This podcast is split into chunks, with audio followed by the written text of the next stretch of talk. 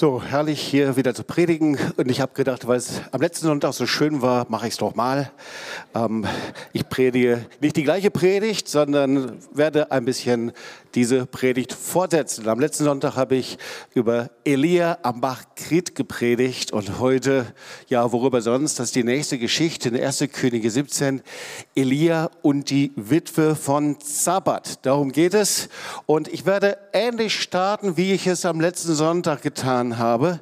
Denn wir sind in einer Situation, wie wir es uns vor drei Jahren, vor fünf Jahren nicht vorgestellt hätten. Ich weiß nicht, wie es dir geht, aber wenn ich die Zeitung aufschlage, dann mache ich sie am liebsten ganz schnell wieder zu. So düstere Zukunftsvorhersagen, speziell über den Herbst, über die Energieversorgung, Gasknappheit, die Preise explodieren, dann kommt noch Corona hinzu und spätestens dann, dann würde ich am liebsten die Zeitung wieder zumachen. Mache ich nicht, aber ich glaube, so geht es sehr vielen und denke, es ist sehr gut zu wissen, Gott ist gut und der Herr lehrt uns, wie wir in dieser Zeit uns bewegen können. Und darum geht es eigentlich. So, die Versorgung Gottes ist kein Selbstläufer und das müssen wir wissen. Wir müssen verstehen, wie wir in dieser Zeit so leben können, dass der Herr uns segnen kann. So ein paar Schlagzeilen. Experten sehen Knappheit als neuen Megatrend. Jeder vierte Deutsche wird in die Energiearmut rutschen. In Zukunft müssen mehr als zehn Prozent des Nettoeinkommens für Energie aufgewendet werden und so weiter und so weiter. Oh, wow wow, Herr, wie können wir in dieser Zeit uns so bewegen, dass wir im Glauben unterwegs sind und gleichzeitig erleben, wie der Herr seinen mächtigen Arm bewegt. Ich glaube an einen Gott der Wunder, du auch. Und ich glaube, dass gerade in Zeit von Krisen und gerade in Zeit von Knappheit der Herr besonders seinen Arm bewegt, aber wir müssen lernen, wie das geschieht. Und so lesen wir in der Bibel, wir leben in der Zeit des Elia. So, Ahab und Isabel stehen für eine Ära der sexuellen Unmoral, Götzenanbetung und Rebellion gegen den Schöpfer. Auch darüber habe ich am letzten Sonntag gepredigt. Und die Bibel sagt nicht umsonst, dass wir in der letzten Zeit wieder in dieser Zeit des Elia leben. Deswegen lohnt es sich, sich mit Elia zu beschäftigen. So, was ist das Vermächtnis des Propheten Elia? Ich habe über den Bach Krit gepredigt, über diesen tiefen Einschnitt, diese Zäsur, die es in unserem Leben so oft gibt. Und gleichzeitig steht da Bachkret für den Ort der Einschränkung, den Ort der Knappheit. Und ich predigte darüber, dass der Bachkret auch für die übernatürliche Versorgung Gottes steht, die manchmal ganz anders ist, als wir es uns vorstellen. Ähm, so, wir erinnern uns an die Raben, die nach jüdischem Verständnis unreine Tiere sind und dann mit einem Stückchen Brot und Fleisch in Schnabel. Das war nicht unbedingt das, wie sich Elia das vorgestellt hat. Und Bachkrit, auch darüber habe ich gepredigt, ist der Ort der verborgenen persönlichen Beziehung zu Gott. Das heißt, das, was wir in der persönlichen, verborgenen Beziehung zu Jesus leben, das macht den Unterschied. Nicht das, was wir nach außen darstellen, sondern unsere persönliche Liebesbeziehung zum Herrn. Aber was ist, wenn der Bach vertrocknet? Und so war es beim Elia. Er saß da und er hatte sich gerade so an die guten Dinge gewöhnt, an diesen Bach und an die Versorgung. Und so geht's uns auch oft. Wir gewöhnen uns daran, wir lieben die Dinge, wie sie sind, wir verstehen Gesetzmäßigkeiten und denken, so, jetzt habe ich meine Sicherheit darin. Und dann auf einmal wird alles anders. Und so war es eben auch bei Elia. Manche, die verpassen es dann, an den nächsten Ort zu gehen, sondern sie bleiben an diesem vertrockneten Bach und werden dann bitter darüber und sie kämpfen mit Gott oder mit Menschen oder beklagen sich, anstatt an den nächsten Ort zu gehen. Und so war es bei Elia nicht, sondern er ging an den nächsten Ort. Das war nach Sapat. Und das ist die Geschichte der Witwe von Sapat. Und ich werde gleich erzählen, was das für ein Ort ist. Aber vorher wollen wir uns die Geschichte anschauen. Die Predigt heißt, das Öl wird nie versiegen. Gottes Ressourcen in Zeiten der Krise. So, ich lese mal die Geschichte aus Hoffnung für alle. 1. Könige 17, 10 bis 16.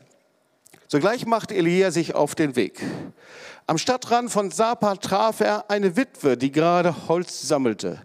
Er bat sie um einen Becher Wasser. Als sie davon eilte und das Wasser holen wollte, rief er ihr nach, bring mir bitte auch ein Stück Brot mit. Da blieb die Frau stehen und sagte, ich habe keinen Krümel Brot mehr, sondern nur noch eine Handvoll Mehl im Topf und ein paar Tropfen Öl im Krug. Das schwöre ich bei dem Herrn, deinem Gott. Gerade habe ich einige Holzscheite gesammelt. Ich will nun nach Hause gehen und die letzte Mahlzeit für mich und meinen Sohn zubereiten. Danach werden wir wohl verhungern. Elia tröstete sie. Hab keine Angst, so weit wird es nicht kommen. Geh nur und tu, was, dir, was du dir vorgenommen hast. Aber back zuerst für mich ein kleines Fladenbrot und bring es mir heraus. Nachher kannst du für dich und deinen Sohn etwas zubereiten. Denn der Herr, der Gott Israels, verspricht dir, das Mehl in deinem Topf soll nicht ausgehen und das Öl in deinem Krug nicht weniger werden, bis ich, der Herr, es wieder regnen lasse. Die Frau ging nach Hause und tat, was Elia ihr gesagt hatte. Und tatsächlich hatten Elia, die Frau und ihr Sohn Tag für Tag genug zu essen. Mehl und Öl gingen nicht aus, genau wie der Herr es durch Elia angekündigt hatte. So der Herr sendet Elia an einen Ort nach Sapat. So vorher war er am Bach Kret. Bach Kret ist also östlich des Jordans und von dort aus der Weg nach Sapat, das war auch Sidon. Sidon, das war direkt an der libanesischen der, direkt an der libanesischen Küste und Sapat war die Heimatstadt Isabels. Es war einer der okkultesten und finstersten Orte der damaligen Zeit.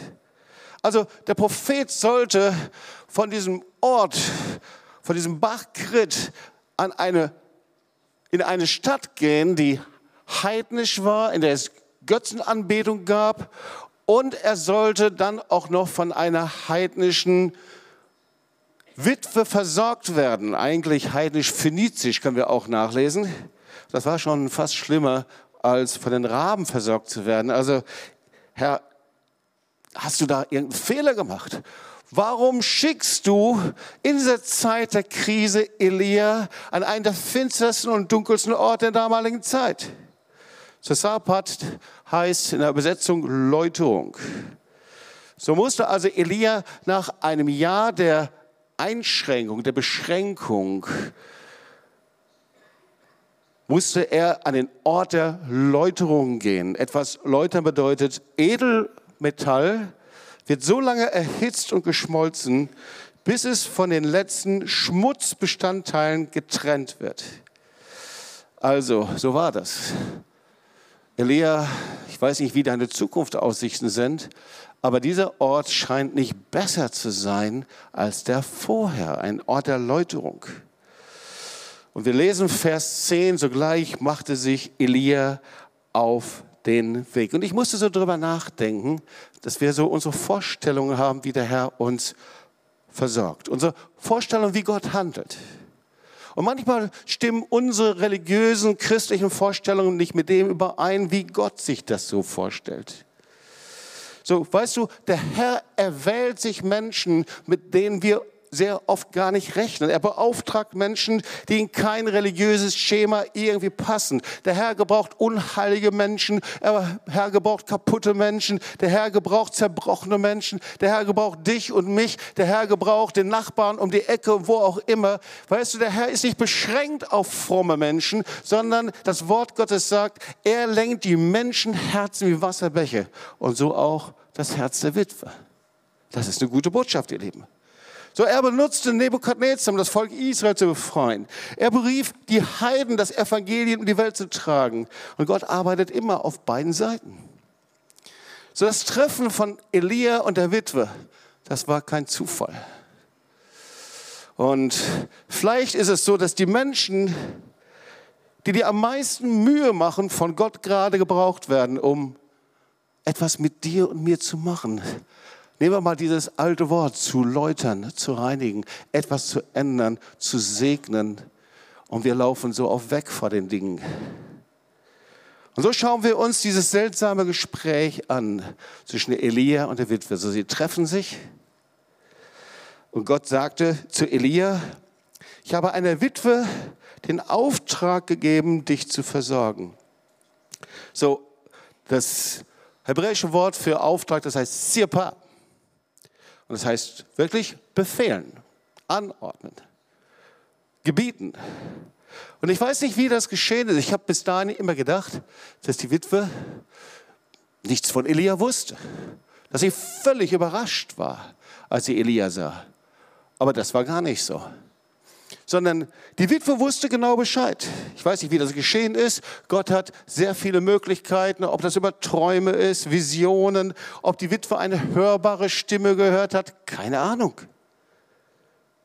Aber auf jeden Fall wusste sie, als Elia sie um Wasser bat, sie wusste ganz genau, wer das war und worum es ging. Und so trifft also dieser durstige jüdische Prophet auf die phönizische Götzenanbeterin und Witwe. Und beide haben was gemeinsam. Sie sind in dieser Krise und dieser Hungersnot dem Tod näher als zum Leben. Der Prophet ist völlig durstig, halb verdurstet, er braucht Wasser. Die Witwe und der Sohn, sie wissen, das ist die letzte Mahlzeit, die wir uns zubereiten. Und danach haben wir keinerlei Möglichkeit mehr, uns weiter zu versorgen. Sehr wahrscheinlich hatten sie all ihre Ressourcen aufgebraucht, hatten alles verkauft, hatten keinen Besitz mehr. Sie braucht mehr denn je irgendein Eingreifen Gottes. Beide brauchten ein Wunder vom Himmel. Und schaut mal, hätten sie die Prinzipien Gottes über seine Ressourcen, über die himmlischen Ressourcen nicht gelernt, dann hätten sie nicht überlebt. Hätten sie sich von etwas anderem leiten lassen, zum Beispiel ihre Gefühle und sagen, mit der will ich nicht, oder aber ihren Verletzungen, ihren Emotionen, hätten sie sich von ihrem Ego leiten lassen, hätten beide nicht überlebt. Und das Wunder wäre nicht passiert. Und ich frage mich, wenn du jetzt an Elias Stelle gewesen wärst, wie du reagiert hättest. Ich weiß ja wahrscheinlich, was ich gemacht hätte. Ich hätte mit Gott diskutiert. Das habe ich auch sehr, sehr oft, immer wieder. Schau mal, Elia sah die Witwe und du konntest ihr sicherlich ansehen, wie sie aussah. Eine verhungernde Witwe, die kam nicht daher wie ein blühendes Leben. Und Elia sah sie und ich frage mich, ob er vielleicht innerlich argumentiert hat, mit Gott. Zum Beispiel, das kann man doch der Witwe jetzt nicht zumuten, oder? Jetzt sie um etwas zu bitten, ich kann ihr nicht zur Last fallen. Das sind doch alles diese Gedanken, die wir haben. Oder ich will nicht eine zusätzliche Bürde sein. Oder die Witwe, die wird niemals für mich sorgen können. Aber Elia war anders. Das sind so Gedanken, die wir so oft haben. Elia war anders. Schau mal, Elia hatte gelernt, Gottes Wort vollkommen zu vertrauen. Und er gehorchte einfach Gott, so wie er es gesagt hatte, auch wenn er das Wort nicht versteht. Und so ist das manchmal mit Gott. Es ist sehr eigentümlich, wenn er redet. Wir verstehen oft nicht, warum er das so sagt. Und so war das auch beim Abraham, Römer 4, Vers 20. Da steht, er zweifelte nicht an der Verheißung Gottes durch Unglauben, sondern wurde stark im Glauben und gab Gott die Ehre und wusste auf aller Gewissste, was Gott verheißt, das kann er auch tun. Ihr Lieben, ich erinnere mich an Oma Cabrera, der der Vater der Erweckungsbewegung in Argentinien war. Wir hatten in den Anfängen unserer Gemeinde das Vorrecht, ihn kennenzulernen und hatten ihn selber besucht. Und er kam dann hier nach Tübingen und wir führten ein, so nannten wir es damals, Revival Camp durch. Und das war sehr, sehr stark. Er war damals Pastor, ich glaube, es war die viertgrößte Gemeinde der Welt in Argentinien. In Argentinien gab es Erweckungen, sie hatten Gottesdienste siebenmal in der Woche und zwar zu sechs unterschiedlichen Zeiten. Die Leute standen vor der Tür in Schlangen, um in den Gottesdienst hineinzukommen. Wir können euch vorstellen, wie begeistert wir waren und gesagt, genau das wollen wir sehen. Und was für ein Vorrecht es für uns war, Oma Cabrera kennenzulernen, seine Frau Marfa Cabrera. Und ich erinnere mich, wie er einmal davon erzählte, wie seine Gemeinde gesegnet ist mit Geschäftsleuten, Unternehmern, Menschen, die wirklich erfolgreich waren. Und wir fragten ihn, Oma, wie haben die sich bekehrt? Und er sagte, nein, nein, so war es nicht. Sondern sie waren von Anfang an bei uns in der Gemeinde mit dabei. Und es waren arme Leute. Aber sie, sie, haben etwas gelernt über die himmlischen Ressourcen und wie man lebt, um diese himmlischen Ressourcen zu empfangen. Und dann erzählt er uns die Geschichte von den Anfängen seiner Erweckungsbewegung.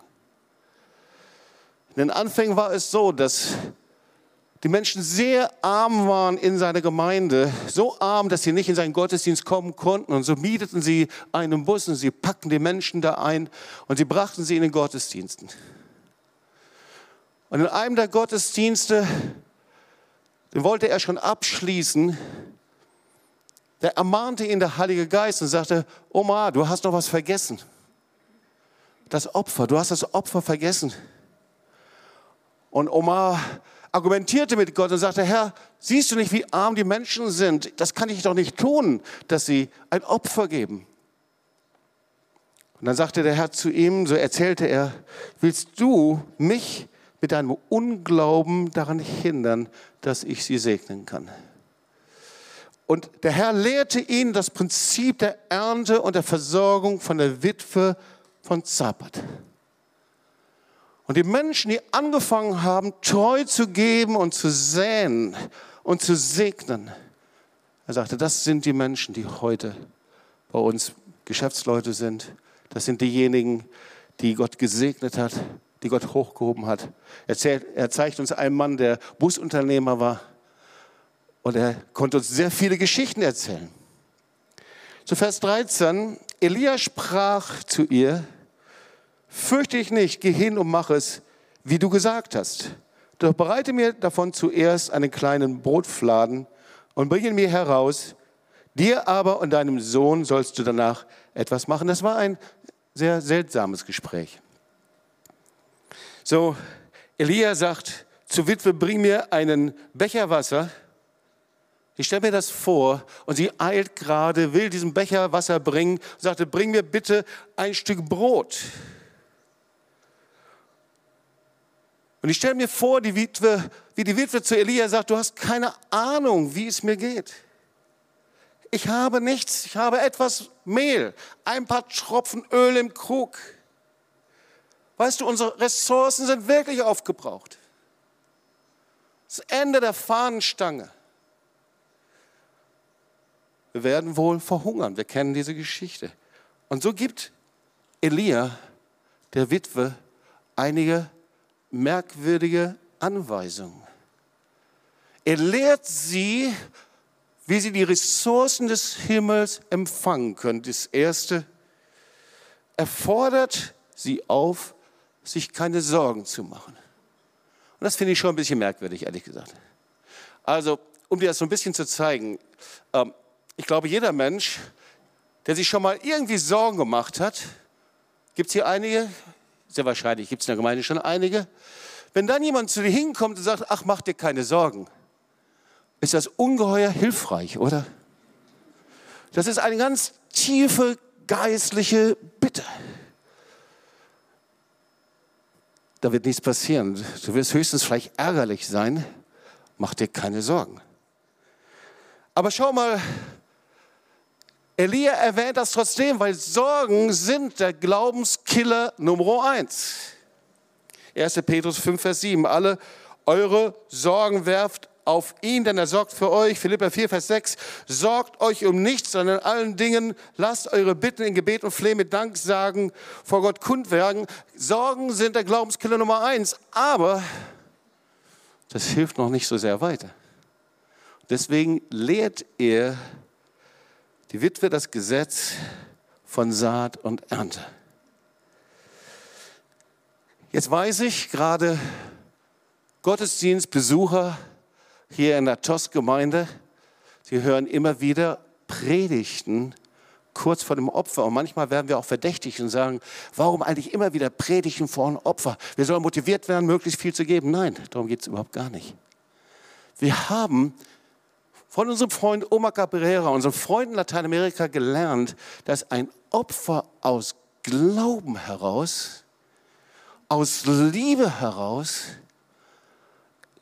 den Himmel öffnet für die himmlischen Ressourcen. Und so war das bei Elia. Elia lehrt jetzt die Witwe über das Gesetz von Saat und Ernte. Schau mal, der Herr hatte ja zu der Witwe schon längst gesprochen. Er musste sie ja gar nicht mehr überzeugen. Gott hatte ja schon ihr den Befehl gegeben. Gott hatte schon zu ihr gesagt, versorge Elia. Und was sie verstand war, dass Elia berufen und gesalbt war und sie wusste trotzdem nicht, wie kann ich es machen?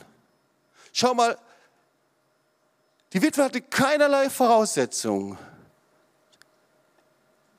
Die Witwe lebte in einer Zeit von Knappheit und vom Mangel. Die Witwe brauchte genauso die Ressourcen des Himmels. Ihr Lieben, es ist so leicht, etwas zu geben und weiterzugeben, wenn ich wohlversorgt bin, wenn ich mein Girokonto habe, wenn ich mein regelmäßiges Einkommen habe, wenn die Kohle da ist, wenn ich weiß, woher es kommt. Aber wenn du in Knappheit bist, wenn das Geld nicht mehr da ist, wenn die Dinge nicht mehr funktionieren, dann bist du abhängig. Und so Freunde aus der Ukraine, denke ich, die können sehr viel davon erzählen. Die Versorgung Gottes wird auf einmal existenziell, wenn du nichts mehr hast. Aber die Versorgung Gottes ist gar nicht so wesentlich, wenn du hast. Und deswegen setzt sie auf das Wort Gottes. Sie kann gar nicht auf ihre Ressourcen bauen. Sie setzt darauf, Gott zu vertrauen, das zu tun, worum Gott sie bittet. Sie hört auf, innerlich zu argumentieren, zu kämpfen. Und so steht Elia vor ihr und sie sagt etwas sehr Ungewöhnliches. Elia, gib mir zuerst. Nimm das, was du hast und gib es zuerst. Und er lehrte sie über das geistliche Gesetz des Gebens. Schaut mal, wir sind so dankbar, dass vor vielen Jahren wir durch einen Mann Gottes gesegnet und gelehrt worden sind. Sein Name war Carlos Jiménez, ein guter Freund von uns. Er war Bibellehrer, Evangelist in Kolumbien. Dann brachte der Herr ihn nach Amerika. Und er lehrte uns über dieses Gesetz des Gebens. Ihr Lieben, das ist zentral. Da hat Jesus selber drüber gesprochen. Das ist nicht das Wort von Prosperity Teacher sondern eine geistliche Grundlage, die Jesus selber gegeben hat. Lukas 6, Vers 38. Gebt, so wird euch gegeben. Ein volles, gedrücktes, gerütteltes und überfließendes Maß wird man in euren Schoß geben. Denn eben mit dem Maß, mit dem ihr messt, wird man euch zumessen. Und jetzt fällt die Witwe eine Entscheidung. Es ist die Entscheidung, ich setze mein ganzes Vertrauen auf Gott. Ich werfe mein Vertrauen auf Gott. Ich richte es auf ihn aus. Ich werde es tun. Ich weiß nicht, was das bedeutet. Aber in einem Akt des Glaubens und der Verzweiflung entschied sie sich, sich in die Hände Gottes zu werfen. Und so nimmt sie das letzte Mehl und den letzten Tropfen Öl, gießt sie da hinein. Und während sie es zubereitet, so stelle ich mir vor, sieht sie ihren hungrigen Sohn. Schau mal, sie gibt nicht aus ihrem Überfluss, es ist so leicht, aus dem Überfluss zu geben, sondern sie gibt aus ihrem Mangel heraus. Und das ist das, was Gott ehrt, ihr Lieben. Wir denken, dass wir erst Überfluss haben müssen, um geben zu können. Aber bei Gott ist es anders. Schau mal, sie gab nicht, um mehr zu bekommen, sondern sie gab, weil sie Gottes Wort mehr vertraute als ihren eigenen Möglichkeiten. Und manchmal ist das so. Manchmal bittet der Herr uns um eine Saat in der Wüste. Eine Glaubenssaat. Ich erinnere mich, wie wir ab und zu in Situationen waren, in denen es finanziell uns überhaupt gar nicht gut ging. Und so war es einmal, wir zogen um, wir hatten auf einmal ein Haus gemietet, aber wir hatten kein Geld mehr für den Brennstoff, für die Heizung. Und Gott sei Dank hatten wir eine Heizung in diesem Haus, in dem man Holz reinschütten konnte und Öl rein, nee, Öl nicht, Holz und Kohle reinschütten konnte. Aber wir hatten kein Geld, um irgendwo anzurufen und zu sagen, so, die nächste Fuhre Kohle zum Beispiel soll uns geschickt werden. Und so fingen wir an zu beten. Und Gott versorgte uns. Wir bekamen das Geschenk, Holz und noch mehr Holz. Und so einen ganzen Winter heizten wir mit diesem Holz. Das ganze Haus roch sehr gut nach Holz. Aber Carlos lehrte uns in dieser Zeit, Manchmal gibt es ein Glaubenssaat in der Wüste. Manchmal sind wir in Wüstenzeiten, in Mangelzeiten. Und da ist so wichtig, dass wir verstehen, wie wir den Himmel öffnen und wie wir das Richtige tun, damit der Herr den Himmel öffnen kann. Wir wollten wie die Witwe das Versorgungswunder sehen. Denn der Herr, der Gott Israels, verspricht dir, was für ein herrliches Wort. Das Mehl in deinem Topf soll nicht ausgehen und das Öl in deinem Krug nicht weniger werden. Und so kratzen wir zusammen. Wir gaben das, was wir hatten, in das Reich Gottes und noch mehr. Wir lernten das geistliche Prinzip des Gebens kennen. Und ihr Lieben, als wir das angefangen haben, in diesem Lebensstil zu leben, hat der Herr uns überreich versorgt bis in die heutige Zeit. Der Lebensstil des Gebens ist mehr als Zehnte, ist mehr als ab und zu ein Opfer, sondern ist ein Lebensstil, das das Geben, mein freiwilliges Geben, ja, wohlgemerkt, mein Geben aus der Liebe zum Herrn, aus dem Mangel heraus, so gesegnet ist, weil der Herr da den Himmel öffnet. Also, ihr Lieben, die Witwe verwandelte ihre Sorge in einen Lebensstil des Gebens.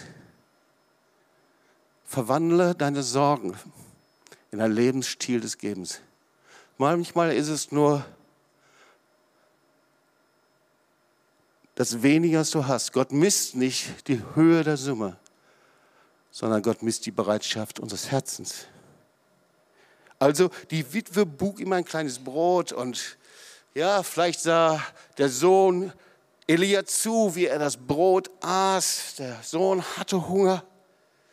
Und schließlich war Mehl und Öl waren aufgebraucht und dann waren beide Töpfe leer und ich stelle mir vor, wie sie sich in das Bett hineinlegten und übernachteten und die Witwe darüber nachdachte, was am nächsten Morgen sein wird. Und sie schaute morgens in den Mehltopf und da war neues Öl, neues Mehl. Und sie schaute in den Krug und da war neues und frisches Öl. Aber sie musste jedes Mal den Mehltopf leeren und den Ölkrug leeren. Und jeden Tag stellt sich die Frage neu, wird Gott uns versorgen? Jeden Tag wieder die Sorge, der Gedanke. Aber jeden Tag neu, wenn sie gegeben hat, da wuchs ihr Glaube und ihr Glaube wuchs und wurde mehr und mehr. Weißt du, der Herr gebrauchte die Witwe nicht aufgrund ihres Reichtums, sondern aufgrund ihres Vertrauens. Wie sieht das mit deinem Vertrauen aus? Es ist so leicht zu vertrauen, wenn wir in einer geschützten Umgebung sind. Aber ganz anders, wenn uns auf einmal der Boden unter den Füßen weggezogen wird.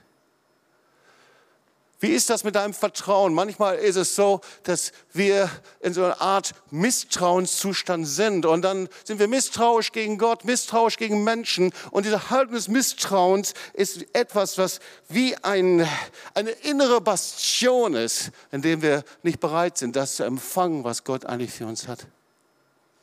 Im letzten Gottesdienst waren viele hier vorne, die ihr Misstrauen Gott gegeben haben, gesagt haben, Herr, ich werfe mich ganz neu in deine Hand.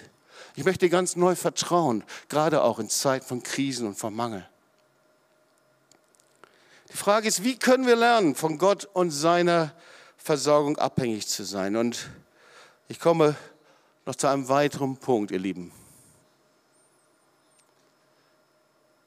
Ist doch interessant.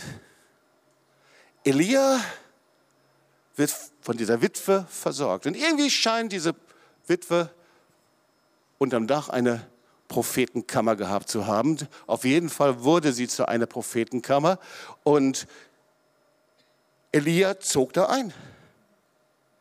Schau mal, Elia war ein alleinstehender Mann. Und auf einmal hatte dieser einsame Prophet eine Schwester und einen geistlichen Sohn.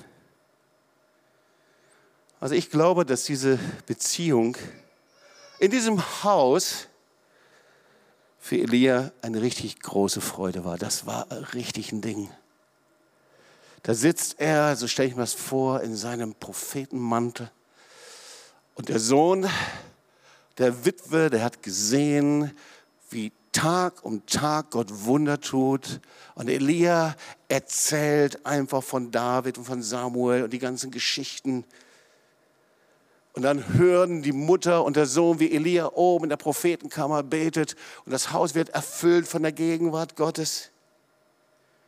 Und Lieben, es gibt eine jüdische Überlieferung,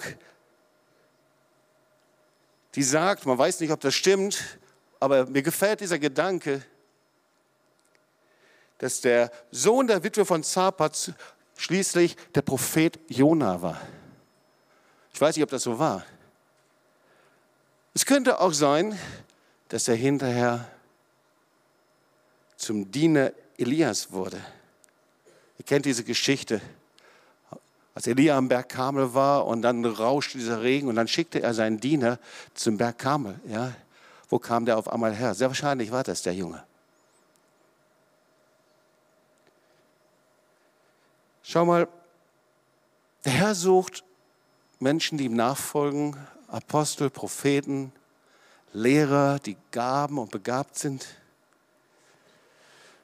Aber das Wort Gottes sagt, er sucht auch Männer und Frauen, die noch viel mehr sind, die ihr Vertrauen in die Waagschale werfen vor Gott. Und ich nehme jetzt mal dieses Wort im Mund, obwohl das auch schon so oft überstrapaziert worden ist, aber hier haut es hin. Er sucht Väter und Mütter, die ihren Charakter und ihr geistliches Vorbild weitergeben an die nächste Generation. Du kannst ein hervorragender Vater sein und eine hervorragende Mutter Gottes, wenn, auch wenn du keine Kinder hast. Du kannst von Gott gebraucht werden in einer einzigartigen Weise. Du kannst zu einem geistlichen Vater und geistlichen Mutter werden in dieser Zeit. Und jetzt sprechen wir immer noch über himmlische Ressourcen, denn ich glaube, ihr Lieben, dass in jeder Krise und jeder Hungersnot eine geistliche Familie die wichtigste Ressource Gottes ist, die er freisetzen möchte. Ja. Es gibt so eine hebräische Bedeutung von Vaterschaft. Aber, ihr kennt dieses Wort. Das ist viel mehr als Vater eines Kindes zu sein, das physischer Vater eines Kindes. Sondern die Bedeutung ist, Versorger zu sein, Beschützer. Jemand, der dafür sorgt, dass etwas entsteht. Ja, das ist Vaterschaft. Dass etwas Neues entsteht, das ist Vaterschaft. Ja, aus den Gaben etwas besteht oder aus dem Leben sich etwas entwickelt. Und jetzt komme ich zu dem Punkt.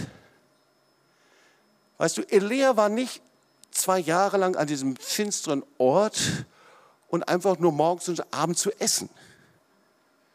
Wir verkürzen manchmal diese Geschichte auf das Versorgungswunder. Das war ein Nebenprodukt. Elia blieb an diesem Ort versteckt in dieser Zeit der Hungersnot. Aber er lernte in zwei Jahren, was es heißt, mit anderen Menschen zusammenzuleben. Da war dieser einsame Einzelgänger, dieser haarige Prophet vom Bachkrit. Und jetzt lebte er in seiner Prophetenkammer und hatte Verantwortung. Jetzt wurde sein Charakter geformt. Und während sein Charakter geformt war, bereitet der Herr ihn auf die wichtigste Aufgabe seines Lebens vor, nämlich Elisa, den Prophetenjünger an die Hand zu nehmen, zu formen und in seine Berufung hineinzubringen. So Gott reinigte ihn in dieser Hungersnot. Gott bereitete ihn vor.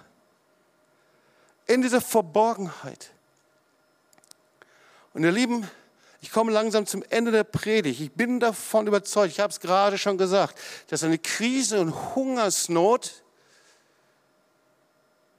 dass in solchen Zeiten eine geistliche Familie die wichtigste Ressource Gottes ist. Und dazu gehört zuerst deine eigene Familie. Das ist doch selbstverständlich. Eine Familie, die Gott kennt und ihm nachfolgt. Aber darauf ist es nicht begrenzt. Was machen all die Menschen, die keine Familie haben? All die Menschen, die alleine leben? Alle Menschen, die einsam sind, so wie vielleicht der Prophet Elia gewesen ist? Wir haben das erlebt in der Corona-Zeit, wie schwierig das ist in diesen Lockdowns. Eine Familie, eine geistige Familie, wichtigste Ressource in Zeiten von Hungersnot und Krisen. Deswegen bekommt die Gemeinde, die als Gemeinschaft, als Familie zusammenlebt, einen besonderen Stellenwerk in solchen Zeiten. Die jüdische Bezeichnung ist dafür Mischpoke, die ein Familienbewusstsein hat. Deswegen gibt es Hausgemeinschaften. Sie lebten in den Häusern zusammen, Apostelgeschichte 2, 42. Wohngemeinschaften, in denen sie zusammengekommen sind und Leben geteilt haben. Das ist nach dem jüdischen Verständnis etwas Herrliches, wunderbar. Sie kamen zusammen mit ihrem Haus. Das Haus, das war nicht einfach nur das Häusle im schwäbischen Sinne, sondern das war die Hausgemeinschaft, Familie mit Freunden, mit den Menschen, die in ihrer Umgebung lebten. Menschen, die helfen, den Charakter zu formen. Und hört zu, wenn du in einer Wohngemeinschaft lebst, in einer Gemeinschaft lebst, in einer Familie lebst oder wenn du alleine bist und du bist vielleicht innerlich weggelaufen, weil du negative Erfahrungen gemacht hast. Vielleicht bittet der Herr dich, komm wieder zurück nach Sabbat, an den Ort, an dem dein Charakter geformt und geläutert wird. Lauf doch nicht weg, sondern lass doch zu. Es ist die Liebe Gottes, die es tut. Weißt du, geistliche Väter und Mütter, das sind Menschen und Vorbilder, die ihr, und jetzt sage ich dieses Wort, weil es das Wort Gottes sagt, was wird denn eigentlich geläutert? Was, was wird gereinigt? Die ihr Ich geläutert haben. Ihr Ich das, was wir selbst sind. Galater 2, Vers 20. Ich bin mit Christus gekreuzigt und nun lebe ich, aber nicht mehr ich, sondern Christus lebt in mir. Das ist das, was Gott tut. Und das ist das, was der Herr mit Elia in Zapat gemacht hat. Weißt du was? Diese ganzen Götzen und Okkulte, das war nicht so wichtig. Das hat Gott sowieso besiegt. Diese ganze finstere Umgebung, die war nicht so entscheidend. Der größte Feind ist in dir selbst. Der größte Feind, der gegen Gott steht, das ist unser Ich. Denn deswegen ist Jesus ans Kreuz gegangen. Jetzt lebe nicht mehr ich, sondern Christus lebt in mir.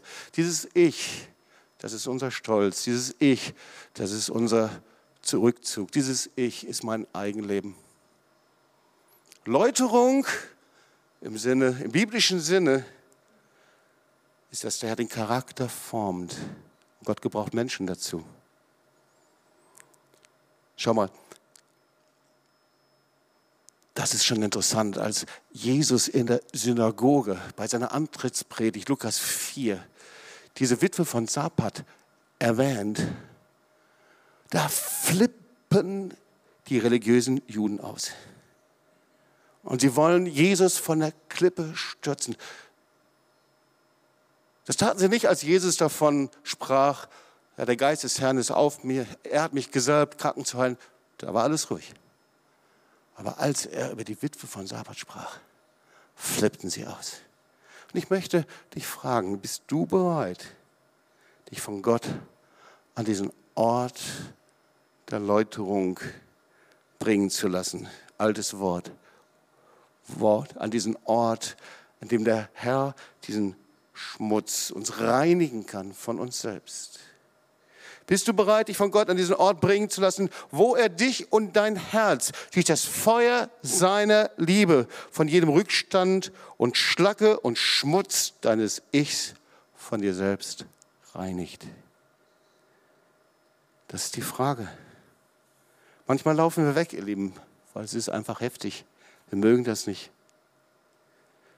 Aber Gottes Ressourcen in dieser Zeit zu empfangen, ist nicht die größte Ressource, dass der Herr Beziehung heilt, zusammenbringt, Charakter formt, dich neu macht in Jesus Christus. Wir bereit sind, unser Leben zu verändern. Ihr Lieben, das schöne Wetter Christsein ist vorbei. Es ist die Zeit, in der der Herr uns fragt, wie leben wir in dieser Zeit? Sind wir Licht? Machen wir mit der Botschaft des Evangeliums den Unterschied. Komm, lass uns aufstehen und wir wollen zusammen beten.